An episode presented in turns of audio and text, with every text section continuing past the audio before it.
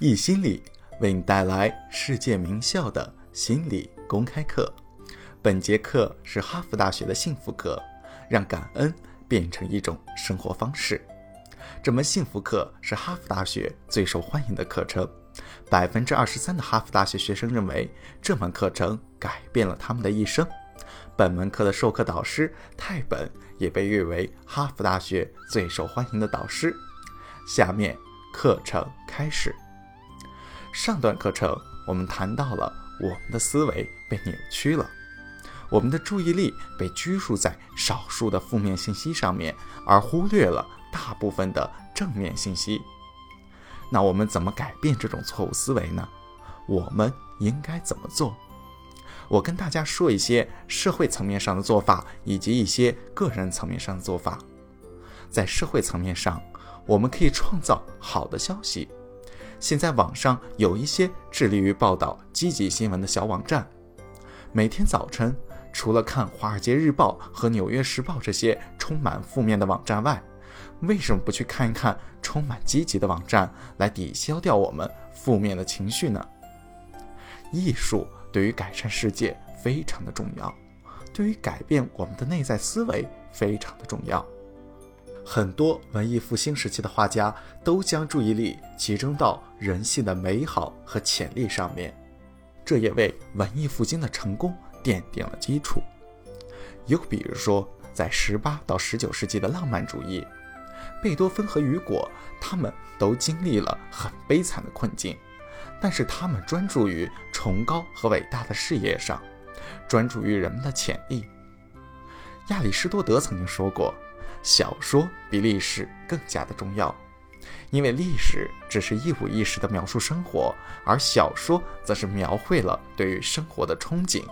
正是对于生活的憧憬，人类的潜力才为世界上更高层次的自由平等奠定了基础。又比如说，上个世纪三十年代的美国，很大程度上来说，好莱坞鼎盛时期的导演库克的作品都是出自于大萧条时期。人们会去电影院看这些电影，这些电影鼓励了他们，帮助他们度过了困难的时期。这段时期同样也正是在一战、二战中间，全世界陷入困境的时期。正在复原的世界又陷入了另一场大战，但是这些艺术家们还是在不停地鼓励着人们。他们并非无视问题，而是在努力改善。现代艺术也是，如果我们走进画廊，感受到艺术对我们的鼓励，不管是摄影、雕塑、电影还是书籍，这些不都是很好的吗？还有更多的例子，艺术家的作用之一也是突出社会的问题，使我们对其加以改正。但如果艺术家，如果一个人真正想把好事发扬光大，那么。光是关注在不好的现象上是远远不够的，因为如果我们不能突出好事，如果我们不感激好事，好事就会贬值。这就是幸福心理学的本质。大家想一下，幸福心理学家做的两件事情，他们的第一件事情就是研究好的现象，第二件事情是专注于优秀中的优秀。通过这样做，他们。把优秀变得民主化，因为他们关注于好事上，他们没有忽略每个人的优秀之处，没有忽略那些优秀不凡的人，没有忽略世界上的马瓦克林斯，也没有忽略高危人群中那些不屈不亢的孩子。除了媒体外，还有一个原因导致我们忽视好事，专注于坏事上，因为我们会适应习以为常的事情。驱动我们、吸引我们的是不正常的事情，因为世界上有太多的好事了，好事太过平常，我们就逐渐习惯了，我们就再也看不到好事了。而坏事是一种反常，总是能够吸引到我们的注意力。为什么？因为大自然把我们造就成这样，我们是变化的探测器。当有变化发生时，我们的头脑马上专注于变化。适应性是好事，大自然把我们造就成这样是好事，因为它能够帮我们脱离困境。例如，当我们听到有狮子向我们走来时，当我们闻到有毒气体的时候，我们会注意到那些不同的事情发生了变化的事情。我们能够在熟睡中听到宝宝的哭声。我们都是变化探测器，大自然把我们造就成这样，或者说上帝把我们造就成这样，让我们能够更好的生存。适应是件好事情。首先，如果我们不适应，我们就会听到各种各样的吵声，我们会变得疯狂，因为我们周围有很多嘈杂的声音。除了我们正在听的声音外，打字声、呼噜声，还有外面偶尔传来的车声，如果我们什么都能够听到，我们会疯的。所以，适应性是一件好事。这就是为什么有的人住在高速公路旁，晚上还能够睡着，因为过了一两个月，他们就听不到汽车声了。我们有亲戚住在火车站附近，我们去他家吃晚饭，有一辆火车经过，房子震动了，声音非常的大。一开始，我们看着对方，他笑了一下。第二次火车经过的时候，房子又震动了，非常的吵。我忍不住问他：“你不感觉烦吗？”他说：“你说什么？”他并不知道我在说什么。我说：“地铁刚刚经过。”他说：“我们现在都注意不到了，因为每隔二三十分钟都会有地铁经过，他们已经注意不到了。所以适应性是件好事。在困境方面也是这样。我个人遭遇的最大的困境是1997年。九月十九日，当时我住在新加坡，我最好的朋友邦尼从印尼过来看我。那时的他对于我来说是世界上最重要的人。他的飞机坠毁了，圣安航空的 MI 幺八五，我的世界崩溃了。我这辈子第一次觉得我不想活了。我打电话给家人，还有 Brandon。Brandon 对于我产生过很多的影响。当时他刚去过新加坡，他刚见过邦尼。我打电话告诉他，因为他是心理学家，我认为他能帮助到我。还因为他在四十五岁时也失去了他的妻子，他在游泳池里突发中风溺水，他经历过这种痛苦，比我更加的早。所以，我想听听他的建议。我在电话上连话都说不清楚了，因为我不停的在哭。他跟我说：“泰尔，我现在跟你说这些话可能没有意义，但是我说的是真的，你会撑过去的。我知道你会的，我们会撑过丧亲之痛的。虽然这很难，很痛苦，尽情的哭吧。”把情绪释放出来，但是你会撑过去的。我们都能克服痛苦的情绪。如果我们不能，那只有主能够解救我们了。过了很久，大概是三个月后，我才可以重新投入到工作中去。过了一整年之后，我才重新感受到我以前的那种动力和热情。现在我想起邦尼，我会苦笑一下。当我学会感激我们度过的美好时光，感激我有荣幸认识他。适应性是一件好事，是一种很重要的能力。因为如果我们不能适应，就只有主才能解救我们了。但适应性也有坏的一面，当我们适应了，我们就习以为常了，这不是好事情。因为我们对于重视的家庭习以为常了。我们对于友情习以为常了，我们对于餐厅里端上的饭菜习以为常了。其实这些都是平凡却又奢侈的幸福。我们对坐在旁边的人习以为常，我们对在学校里上课习以为常，因为我们适应了。在处理消极的事情时，适应是件好事；但当我们对生活习以为常时，就不是好事了。我们需要问的一个问题是：能不能做到两全其美？能不能适应消极的同时，不对积极的东西习以为常？有一个犹太传统的故事，讲到一个男人，他住在一个犹太的小村里，他过得很苦。他住在一间房子里，家中有很多的孩子，他的妻子整天在耳边唠叨，他们不停的吵架，生活过得非常的糟糕。那个男人想要改善他的生活，所以他去找到拉比，他把自己的情况告诉了拉比。他说：“我们生活在小房子里，挤满了孩子，没有隐私。我的妻子成天唠唠叨叨。”拉比。求求你帮帮我，拉比说：“你的后院有鸡吗？”他说：“有的。”下周一把鸡带进屋子里。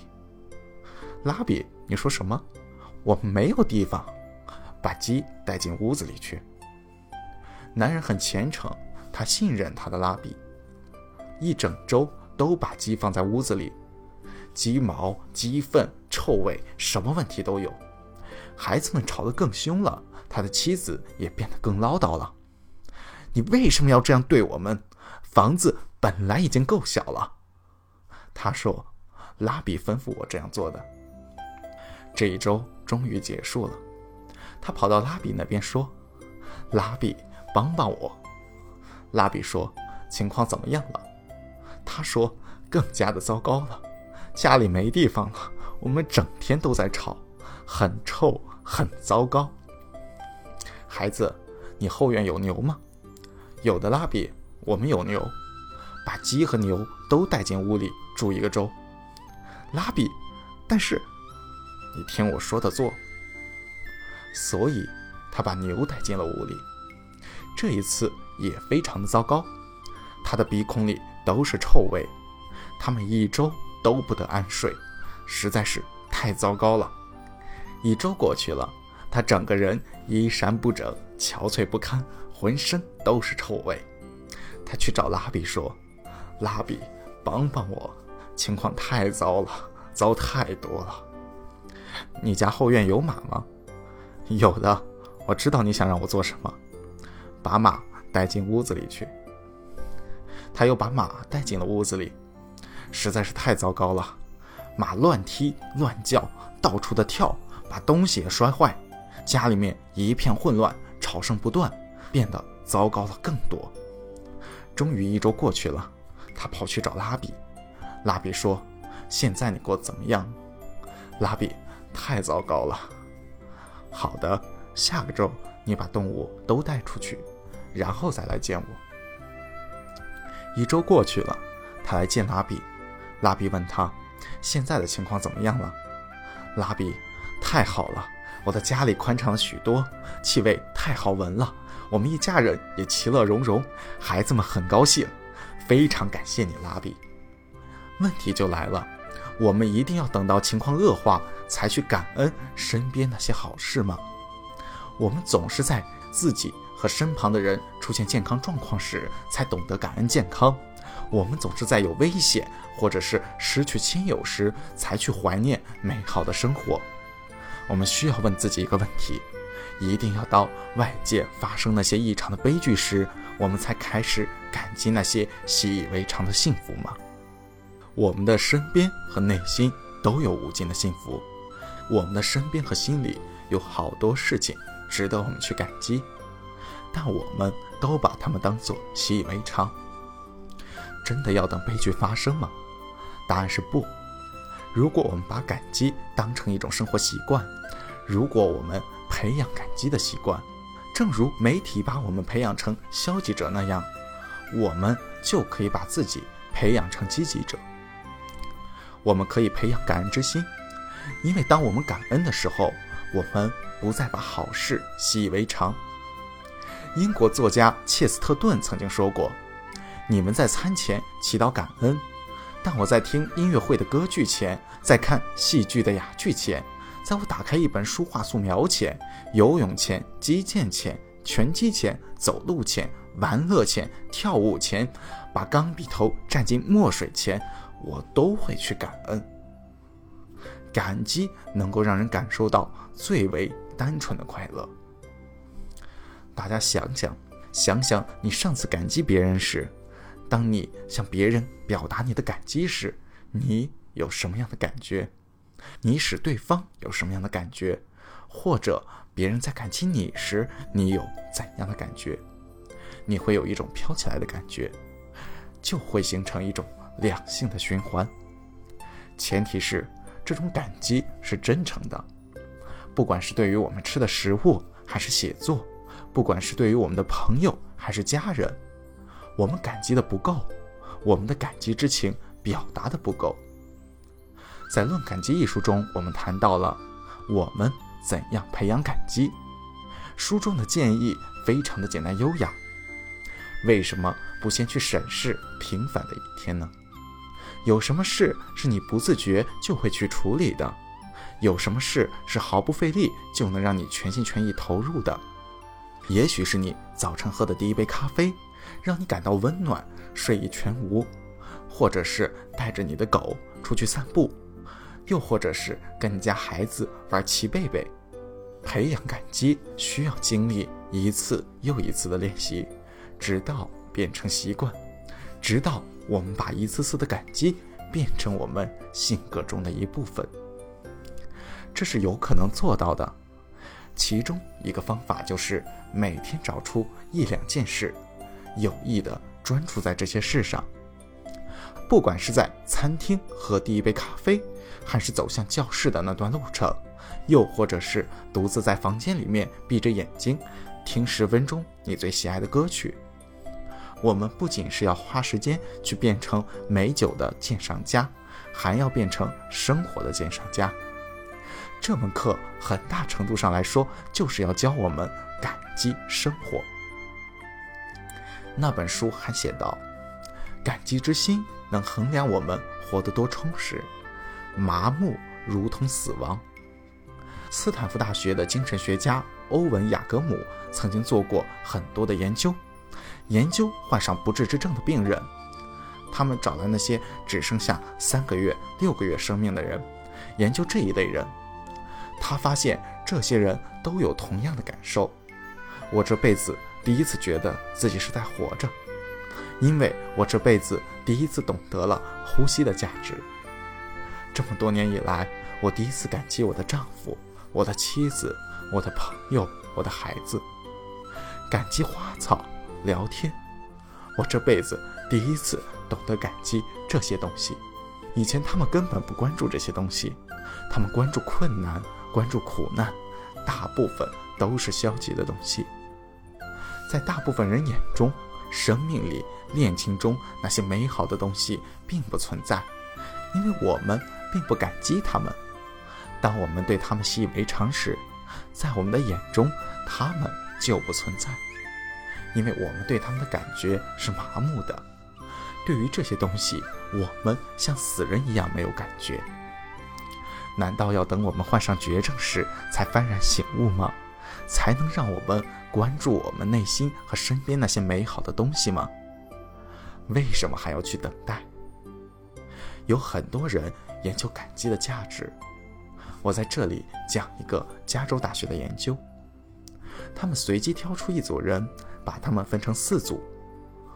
第一组每天晚上睡觉前都要写下五件他们感激的事情，大事小事都可以。第二组每天要写五件在生活中遇到不愉快的和人争吵的坏事。第三组要写下五个你比别人优秀的地方。第四组是对照组，他们可以随便写一些生活中遇到的事情。通过对于他们六个月的追踪，研究人员检查了他们的乐观、幸福程度，以及身体的健康程度，还有他们对于别人的仁慈度和慷慨度，以及他们对于制定目标的完成度。结果就是，最差的就是每天记录五个坏事的一组。最乐观的、最有可能达到目标的，就是每天晚上写下五件感激事情的一组。感恩对于身体和心理都有好处，把感激培养成一种生活习惯，对于身体的好处包括心率的变异性，它能够预测我们是否长寿，预测我们是否健康。当我们感激时，副交感神经系统功能性会增强，使我们变得平静，从而加强免疫系统。感激成为我们的性格，还有很多的好处。所以，感激不只是一种心情，也是一种性格。我们怎样来培养感激呢？从一九九九年九月十九日一直到现在，我每天晚上都会写一些我今天要感恩的事情。我和大家分享一下我昨晚写的。昨天晚上是我深爱的妻子领着我练了瑜伽，我亲爱的孩子们今天表现得非常好。我妻子昨天做的绿豆汤很好喝。我感激所有助教的工作热情，他们为你们的教育事业投入了很多时间。我感激 Barry，他在幕后录制了这门课程，虽然大家平常看不见他。感谢他的支持，他的谦虚，以及他为我们做的一切。我感激我的学生，因为没有你们，我今天不能站在这里讲课。如果没有你们，我就做不了我最喜欢的事情。谢谢你们，我感激你们。这样做的关键是在于坚持。这样做矫情吗？绝对矫情。这样做有作用吗？绝对有作用。我还会每天晚上和我的孩子 David 这样做。他现在三岁半了。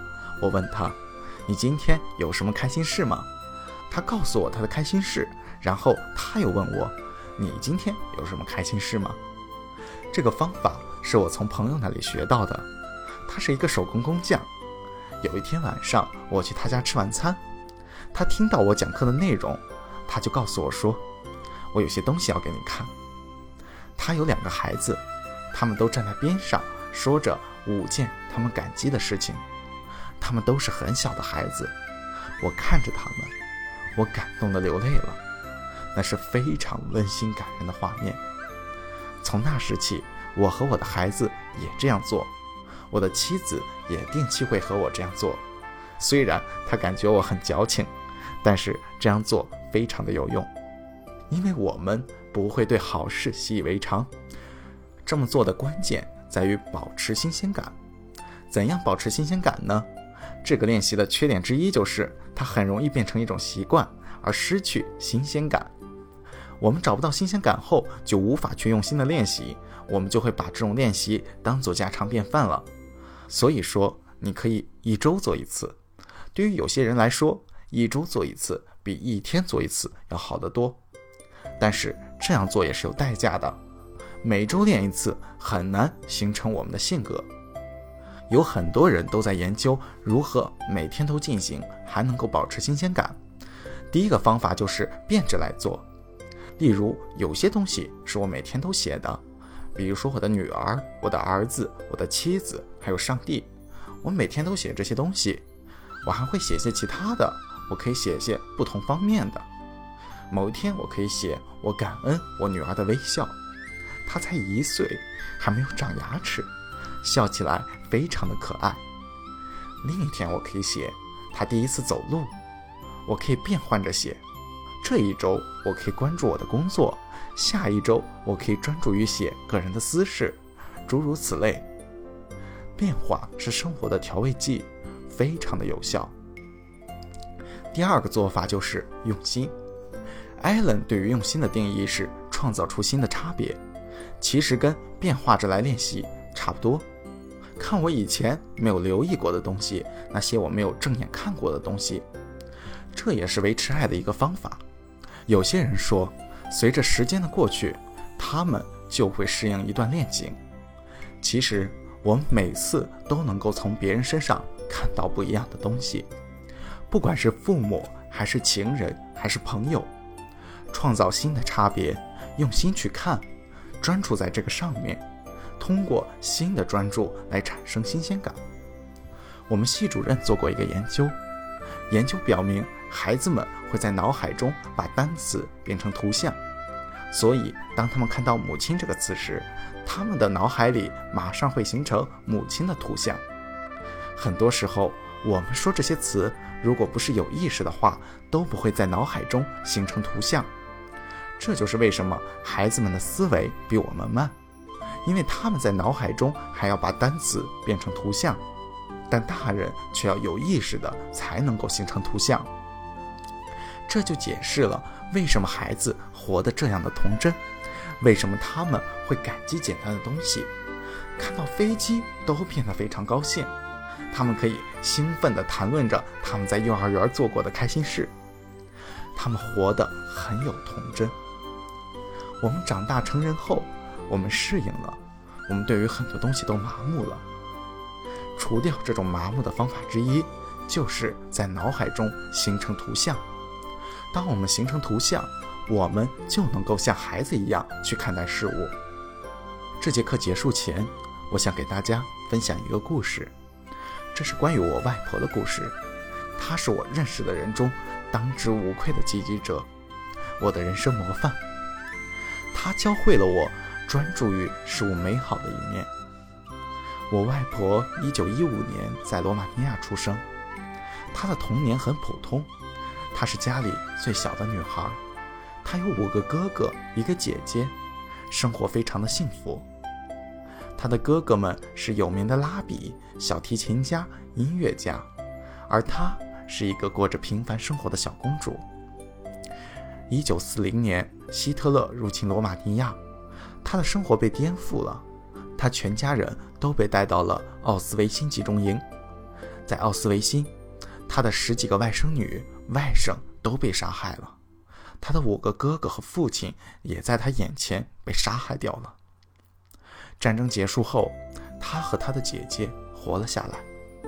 英国人来到奥斯维辛集中营的时候，带着一个医生，医生会一个个检查集中营里的人，大部分人都死了，而对于那些活着的人，医生会说这个带走，那个留下，因为他们资源有限，地方有限。他们认为活不下去的人就会被留下来。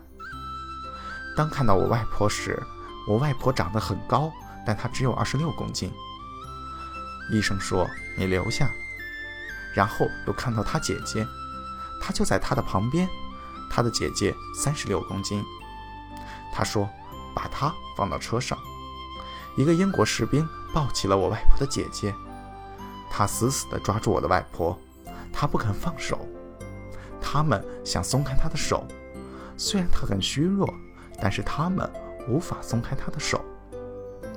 于是医生说：“好吧，两个都带走。”所以士兵把他们两个都带走了。他们把他们抱上车，他们肯定我外婆会死去，但是一个月后她活了下来。虽然她的体重没有增加，医生们都认为她随时就会死去，但她顽强的求生。三个月后，他的体重开始逐渐的上升，他活了下来。半年后，他回到了罗马尼亚，看看他的家变成了什么样子。到达后，他从马车上下来，一个叫约瑟夫的男人看到了他，他收留了他。两个周后，他们结婚了。外婆的身体恢复了健康，但她先后怀孕了两次，产下的都是死产儿。他们从罗马尼亚。搬到了特拉维夫，他们被英国人抓住了，因为当时的以色列是英国托管的。然后他们被送到了塞浦路斯的集中营，在集中营里，我的外婆在塞浦路斯又怀了一个孩子，这次她生下的是我的妈妈，之后又生下了一个男孩，还是死产儿。我的外婆不能再生育了，她的身体吃了太多的苦，但我的外婆活了下来。生活的非常好，我外婆的姐姐也不能再生育了，但是她把我妈妈视作己出，而把我当做外孙子一样。我记得那是一九九八年的十月，我外婆的姐姐去世了。她去世那天，我们去墓地，在她的墓碑前祈祷。我的外婆站在墓碑前，墓碑上不仅刻着她的名字。还有她兄弟姐妹和父母的名字。她看着墓碑，我听到她轻声说道：“我们真的很幸运，不是吗？我们很幸运。你看，外孙也来看你了。”然后他跟他说我在做什么工作，告诉他我的兄弟姐妹在做什么工作，他们的外孙，我的父母，跟他说生活有多么的美好。他在说美好的事情，他偶尔会哭，会想念他的姐姐。他是一个有血有肉的人，他站在那里，有时说伊地语，有时说希伯来语，偶尔还会跟我说几句，然后又跟救了他一命的姐姐说几句话。他跟我说：“走吧。”然后我们一起离开了墓碑。我们周围有几千个坟墓，我们沿着小道向车上走去。那是十月的一天，非常美丽。夕阳西下，风在吹动，树叶随着风儿轻轻摆动。然后他停了下来，向天空望去。他站得很骄傲，很稳重。他抓住我的手，抬头看天，又看了看我。他说：“泰尔，这个世界真美好，可惜我们都要离开了。”他笑了笑。然后继续前行而去。我的外婆见过了成千上万的尸体，她亲眼看到自己的家人被杀害，她生下了三个死产儿，她没有办法无视生活中可怕的事情，她怎么能够无视？但是同时，她拒绝无视生活中美好的事情，他心怀感激，他撑了下来。我的外婆告诉我，这是一个美好的世界。而我相信他的话。本段课程到此结束，谢谢大家。下节课我们将继续为大家带来哈佛大学的幸福课——积极情绪的相关研究。